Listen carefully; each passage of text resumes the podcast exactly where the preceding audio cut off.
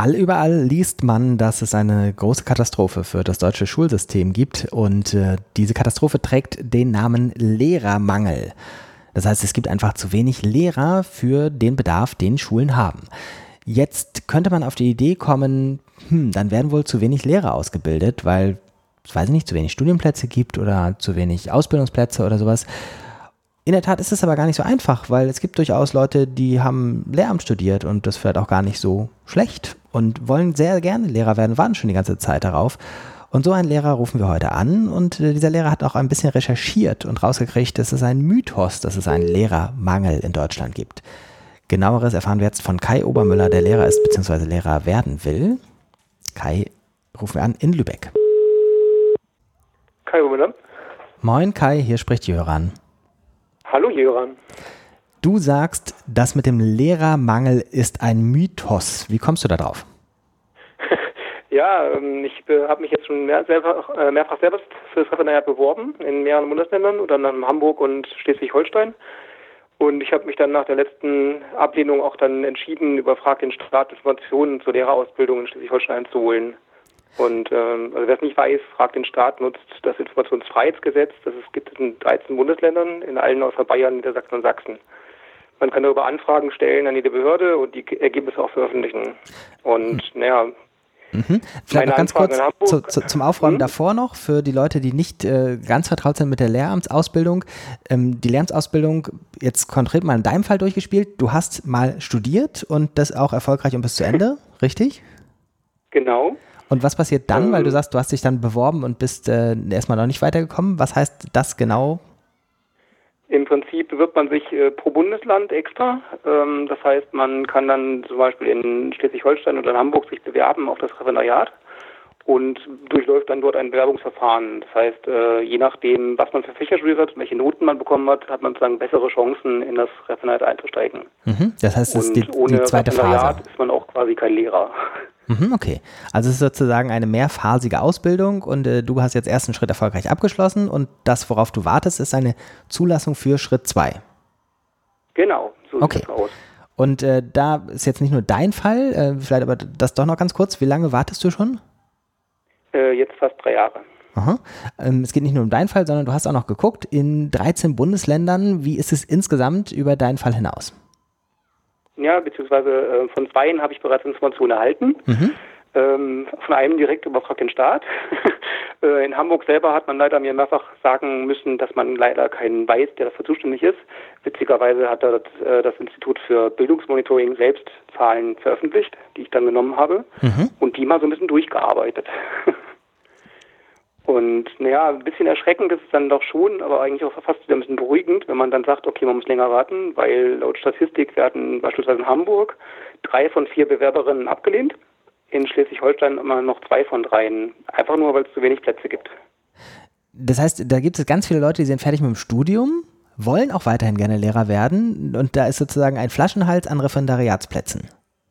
So sieht das wohl aus. Also sprich, wahrscheinlich verlässt sich der Norden darauf, dass die Leute anderweitig ausgebildet werden. Aber wenn man sich die Zahlen anguckt, also auch statistisch gesehen, ähm, die Leute, die dann irgendwann fertig werden, die werden dann meistens auch in den Schulen eingesetzt und gehen dann nicht zurück in die Bundesländer, wo sie kommen. Also sprich, ja. wer dort ausgebildet wird, wird auch meistens dort bleiben. Und naja, wenn man sich die Zahlen anguckt, also in Hamburg wurden letztens, äh, letztes Jahr 120 Lehrer mehr eingestellt als entlassen. Das klingt super. Mhm. Aber von den Eingestellten selbst ist höchstens zwei Drittel selbst aus Hamburg. Das heißt, ein Drittel muss von fremd reingezogen werden. Und die Frage ist halt, woher kommen die? Und, und das ist das jetzt sozusagen, also wenn man sich jetzt das anguckt, weißt du irgendwas über diese drei von vier, die dann, dann nicht ins Referendariat gelassen werden? Ähm, sind die, weiß ich nicht, werden deren Fächer einfach auch nicht gebraucht oder Schultypen falsch oder so? Ist eine spannende Sache, weil letztendlich dazu wenige Statistiken äh, äh, existieren. Das heißt, ähm, da bin ich noch an der Sache dran und äh, recherchiere. Äh, auch die nächsten Anfragen, die ich stellen werde, werden dann ein bisschen spezialisierter werden. Aber letztendlich, ähm, wenn ich jetzt so mal das Feedback nehme, was ich so aus den Social Media Kanälen gezogen habe, viele Leute warten eben wirklich darauf, dass sie ihr Ref beginnen können und äh, arbeiten in der Zwischenzeit fremd. So wie ich ja derzeit auch. Äh, ja. Das ist ein wenig das Traurige daran. Das heißt, wenn man sich wirklich anguckt, nach fünf Jahren Ausbildung, also im Studium, und danach sollte man eigentlich das Referendariat beginnen. In Hamburg beginnen die ungefähr mit 30 Jahren mit dem Referendariat. Das heißt, jetzt mal so durchgerechnet, wenn man mit 18, 19 fertig ist mit dem, mit dem Abitur und dann ins Studium gegangen ist, ist man ja mit 24 fertig. Das heißt, sechs Jahre lang macht man irgendwas anderes. In der Tat. Also erstens, das ist ja so ökonomisch gesehen ähm, kein Spaß für das System insgesamt, aber auch sonst darüber hinaus wäre es nicht viel günstiger, tatsächlich jetzt an dieser Engstelle Referendariat anzusetzen, als das, was jetzt in den meisten Bundesländern nämlich passiert, ähm, Quereinsteiger auszubilden, also zu sagen, wir müssen gucken, wo wir sonst Leute herkriegen. Also was spricht dafür, diesen Weg zu gehen und nicht zu sagen, wir gucken, dass die ganzen Leute, die mit ihrem Studium schon fertig sind, die alle Lehrer wollen, tatsächlich dann auch zu Lehrern zu machen? Ist die spannende Frage, weil letztendlich genau diese Leute ja dann auch dastehen und zum Beispiel auch OER entwickeln könnten oder anderweitig eingesetzt werden könnten. Sprich, die Leute, die ja wirklich dann lehren wollen, die könnte man wirklich nehmen und dann verwenden, um wirklich den Schulbetrieb voranzubringen.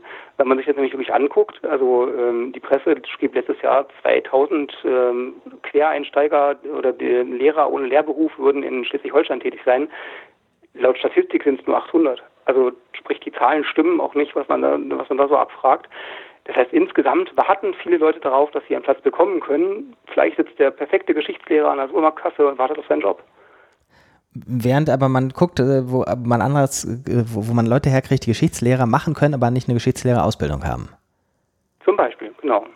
Quereinsteiger oder Rentner, die wieder verpflichtet werden, weil man eben ganz, ganz dringend Lehrer braucht. Das heißt, die Ausbildung selbst ist natürlich teuer, aber genau dieser Fall, dass man eben die Leute ausbilden muss, um letztendlich dann mehr Lehrer zu haben, das wird offenbar nicht, zumindest nicht aktuell in großen Mengen angegangen. Weil Professionalität so teuer ist.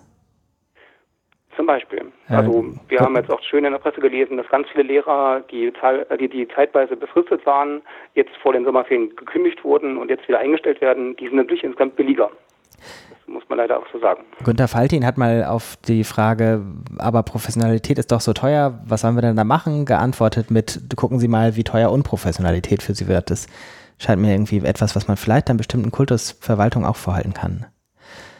Kai, das ist ähm, sehr spannend und äh, in einem kurzen Telefonat vielleicht auch nicht ausreichend abzudecken. Wenn es jetzt Leute gibt, die sich weiter dafür interessieren, hast du Anlaufstellen im Netz, wo die sich weiter informieren können? Na, als allererstes natürlich erstmal fragt den Staat. Da kann man natürlich auch sehr schöne Anfragen stellen und diese auch öffentlich stellen. Ich selber habe unter meinem Blog ähm, kaiobi.wordpress.com und äh, auch auf einer ähm, Präsentation Informationen gesammelt. Und sobald ich von allen anderen Bundesländern auch Informationen gezogen habe, beziehungsweise so viele wie ich kriegen kann, werde ich auch eine eigene Webseite aufsetzen und diese Informationen mal gebündelt präsentieren, so ein bisschen zum Auswerten, damit man da mal ein bisschen schlauer wird. Ganz herzlichen Dank, Kai, dass du dir die Zeit genommen hast und äh, dass du auch insgesamt hinter der Sache sehr hinterher bist. Ähm, ich wünsche dir trotzdem, dass du bald einen Referendariatplatz kriegst. Ähm, und vielleicht haben wir uns bei nächster Gelegenheit wieder. Ansonsten setzen wir den Link unten drunter. Kai, alles Gute, danke. Danke, tschüss. Tschüss.